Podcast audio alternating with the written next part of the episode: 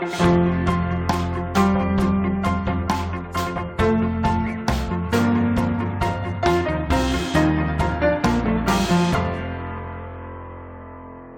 and welcome to the Works Cited podcast, where we seek out research and evidence to help understand stories from the world around us.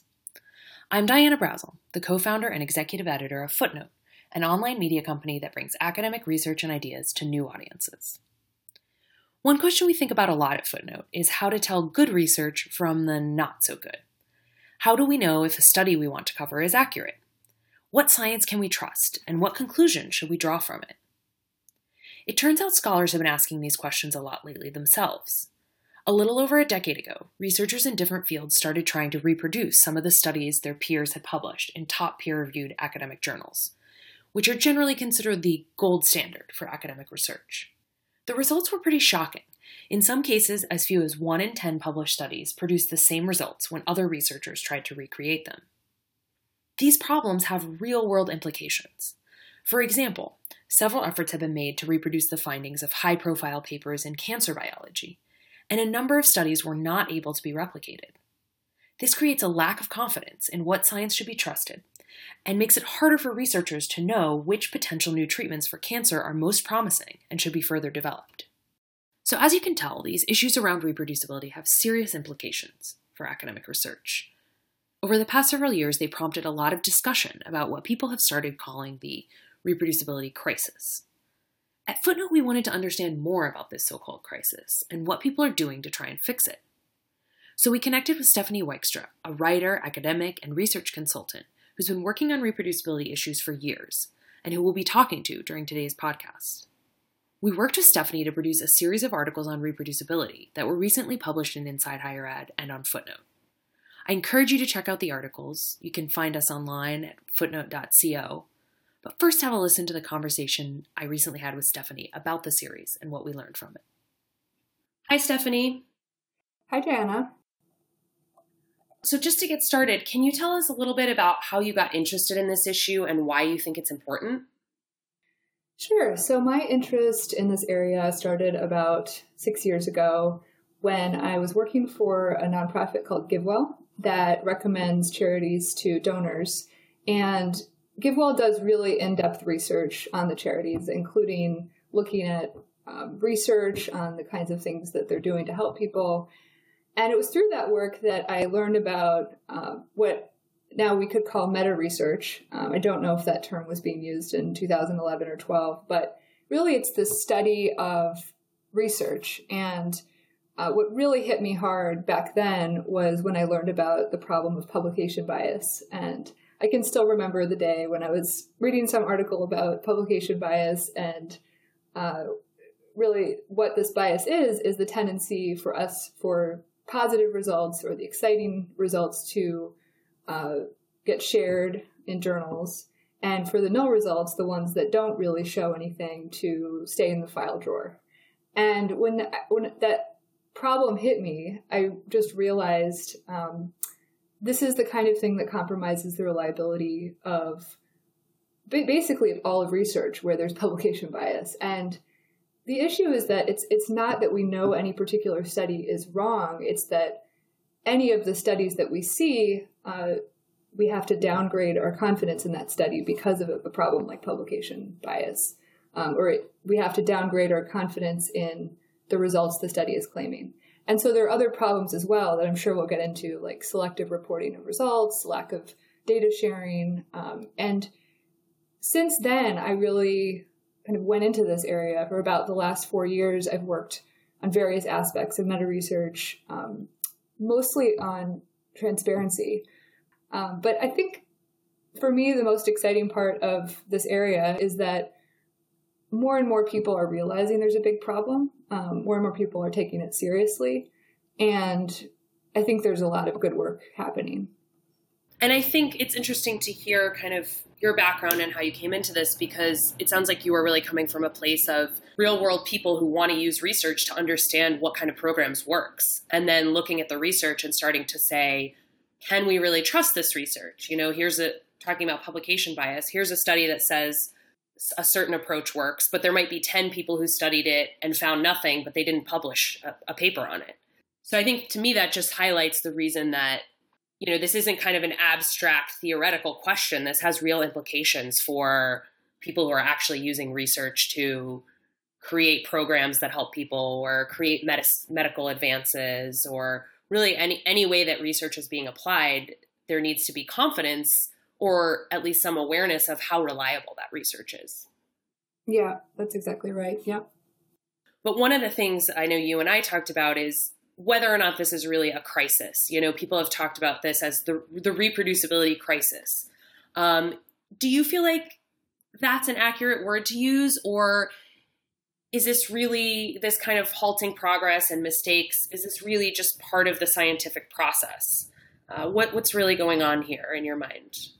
Well, I think uh, there has been this debate about whether to use the word crisis to describe what's been happening in the state of research. I think, to me, that's uh, that's not really the main question. I think we could use the word crisis or not. I think it's pretty clear there's reasons for worry whether or not this is some kind of emergency situation, which crisis would imply.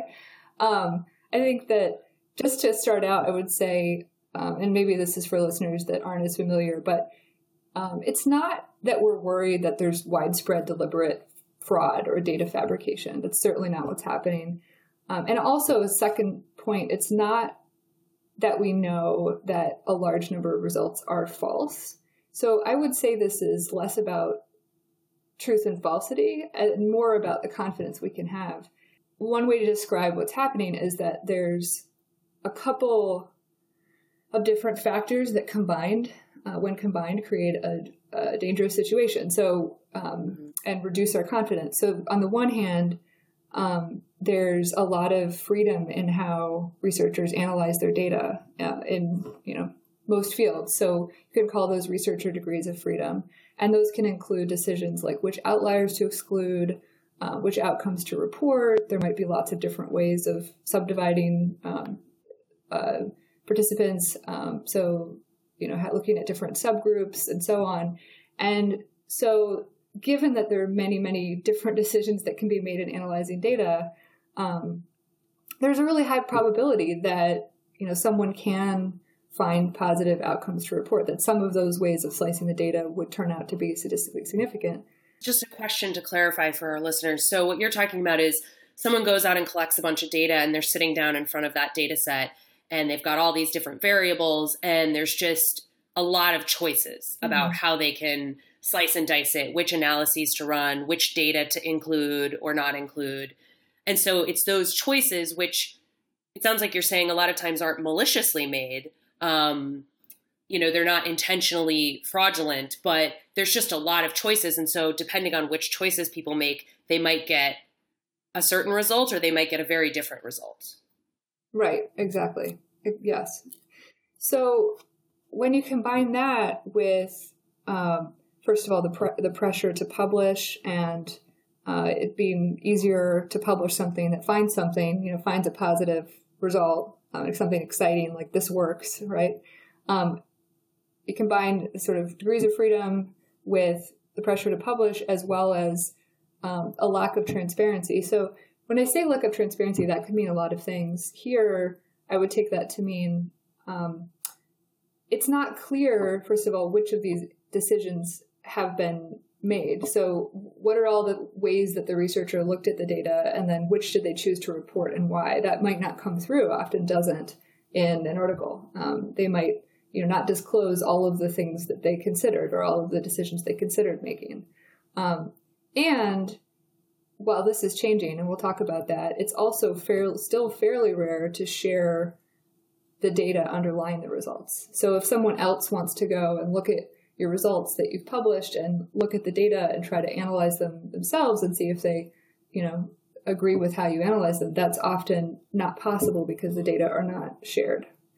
Uh, they're not made right. public, and it might be very difficult to get them upon request. So, and so a lot of the things that we can talk about as ways forward have to do with uh, trying to increase confidence by taking various measures. And so um, that could be pre-registering a resu- uh, analysis plan in advance. Um, so that's that's one thing. So saying in advance how you will analyze the data, kind of saying this is my hypothesis, this is what I'm collecting, all the outcomes, this is how I'll analyze it.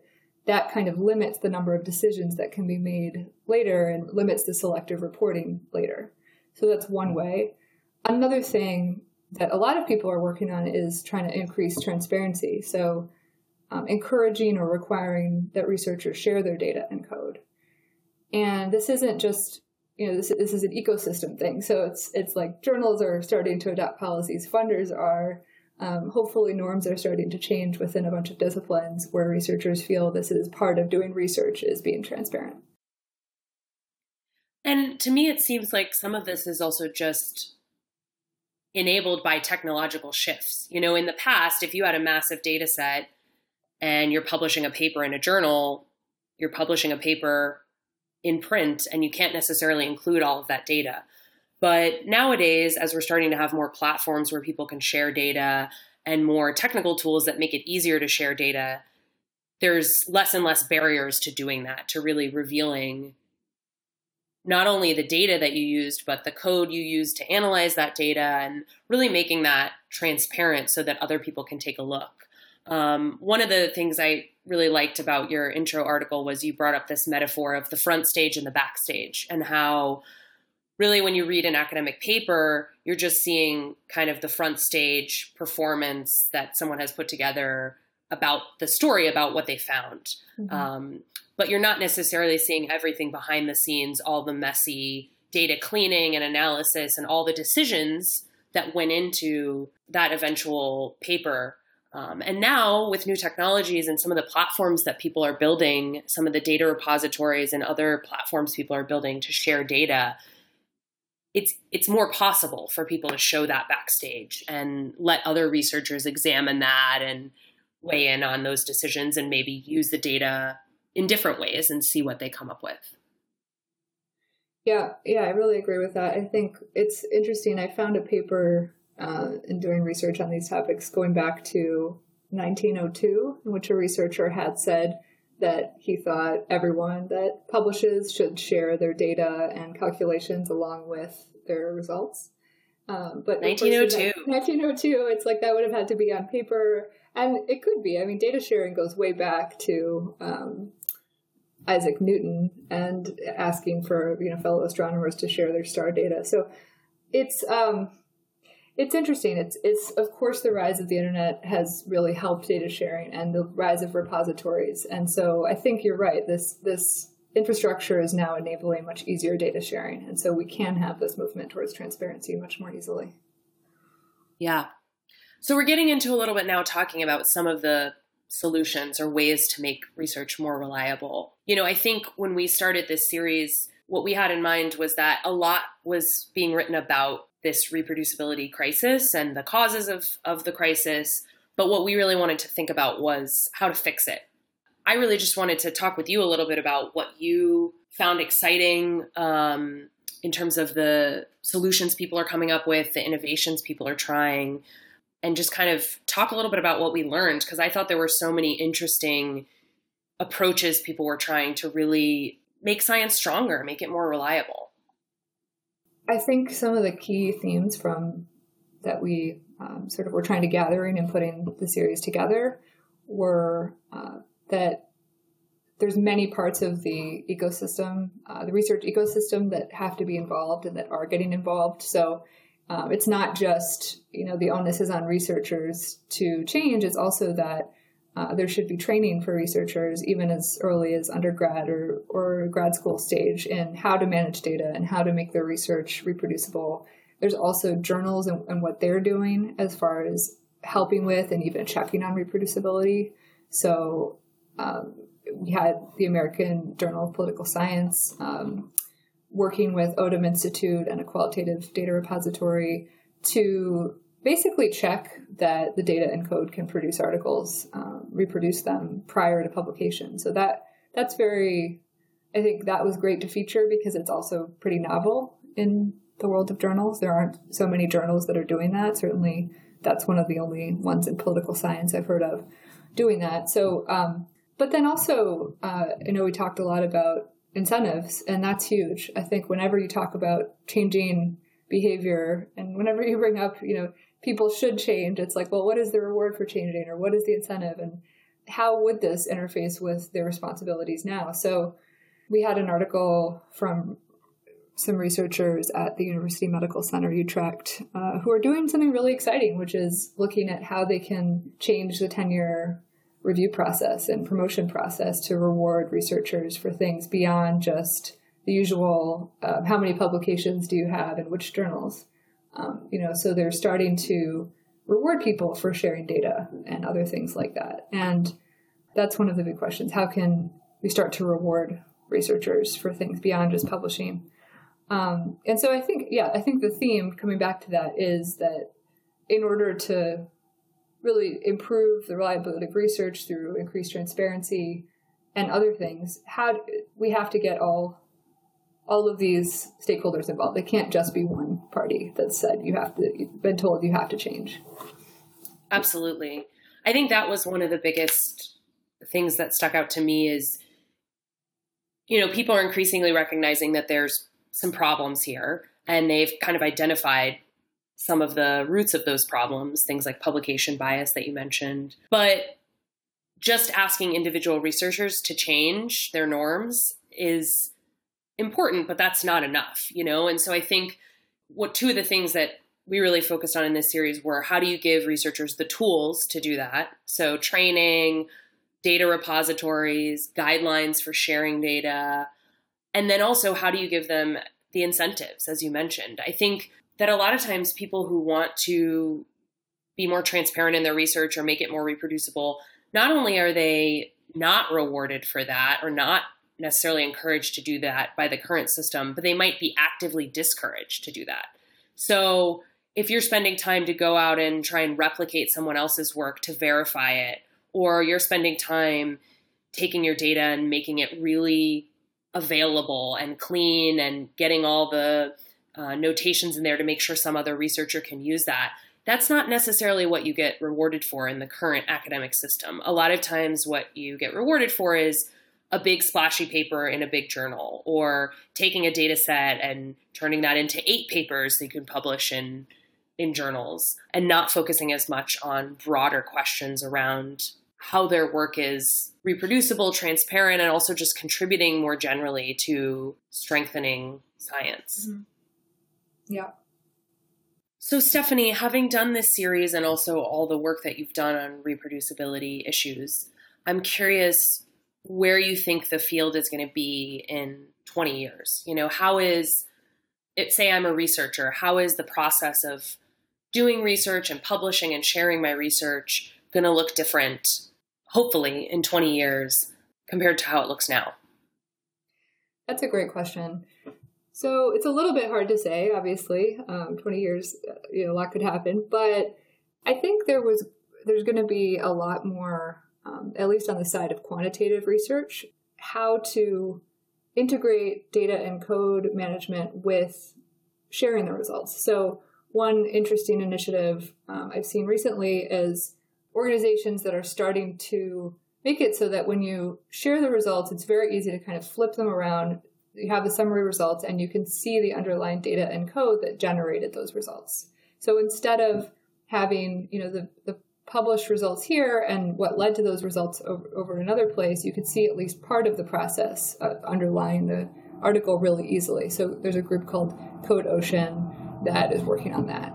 So that's one thing. So you're saying within within a a paper, if we would even use that word anymore, within a paper itself, you'd be able to kind of dig in a little bit and see where the findings came from. That's right, and it's complicated. I, I, don't know that I could say that that can go all the way back to the original data collection and all all of the transformation, but ideally it would. So it sounds like I'm talking about something technical. I realize, but really I'm just talking about how much can we dig into the evidence um, underlying what these summary results that are what people will put into their articles and how much can we dig in and see here's how they got there right so that would be true transparency is that there's kind of a seamless process for for seeing the generation of the results from the underlying data and code hopefully in 20 years there'll be a culture where researchers are really rewarded in ways that make sense for all of the kinds of work that they do, not just the very end product of their research, which is the article. So that if they are very transparent and allow others to check their work and really dig into all of the assumptions they've made and the analysis they did to get to their endpoint. Um, and also, if they share their data so that others can use that data, that this will be something that's factored into the decisions about their promotion and their tenure. I think another area that I really hope changes over the past over the next 20 years, and I think a lot of people are working on this, is making it so that it's not a threat to have your work either reanalyzed so that others are checking the results or reproduced in the sense that others want to go out and try to see if they can get the same results. So there's been a lot of discussion in psychology about the reproducibility project where you know, hundreds of psychologists around the world tried to reproduce about 100 um, well-known results in psychology and had a lot of trouble. Only about half could be reproduced. And then on the other hand, in cancer biology, there's an attempt to redo lab studies, um, and that's also to some extent been struggling to reproduce results. And I think there's been a lot of discussion about kind of what what attitudes um, researchers take towards this kind of activity. I mean, there's there's been some amount of feeling that oh, if someone's check trying to check your work, and, and either way, the reanalysis or trying to reproduce it, that it's some kind of attack. And um, I think that that's changing, uh, and I and I think that you know knowing that Center for Open Science and um, Science Exchange are two groups that are working on this. That's not at all their aim, and other others who are getting involved in reproducing, they're really trying to figure out what can we trust. And I don't think this is an attack, um, but that's been one of the issues here, which is that there's a feeling of I don't know individual individualism that every researcher is out standing by their own results and somehow trying to defend them. But I hope that in 20 years that there is a movement towards more of a sense of collaboration. Like we are trying to get to the bottom of what we can trust, and uh, we all want to become more confident in these results. A lot of the time, going back to the beginning, you know, research is essential for deciding how to spend um, millions and millions of dollars and trying to help other people. Uh, one thing I've been working on also is advocating for clinical trial transparency because, uh, as it turns out, a large number of medical trials also don't share their results or don't share them for many years. And so there, it's especially it especially hits hard thinking that we're doctors are making decisions about how to treat their patients and they don't have full information about the effectiveness of some of these drugs. And so yeah, I think looking forward, I really hope that all of this activity and all of this, these meta researchers and more and more researchers getting involved in improving research that we'll end up with more transparent, reliable, and collaborative scientific work. Yeah, I hope so too. I mean, I think the issue you just pointed to of thinking of science as a collaborative endeavor, which it really is and always has been. You know, people discover things, they maybe misinterpret them, they make mistakes, other people build on their work, they refine it, they discover new things. It really is this collaborative process.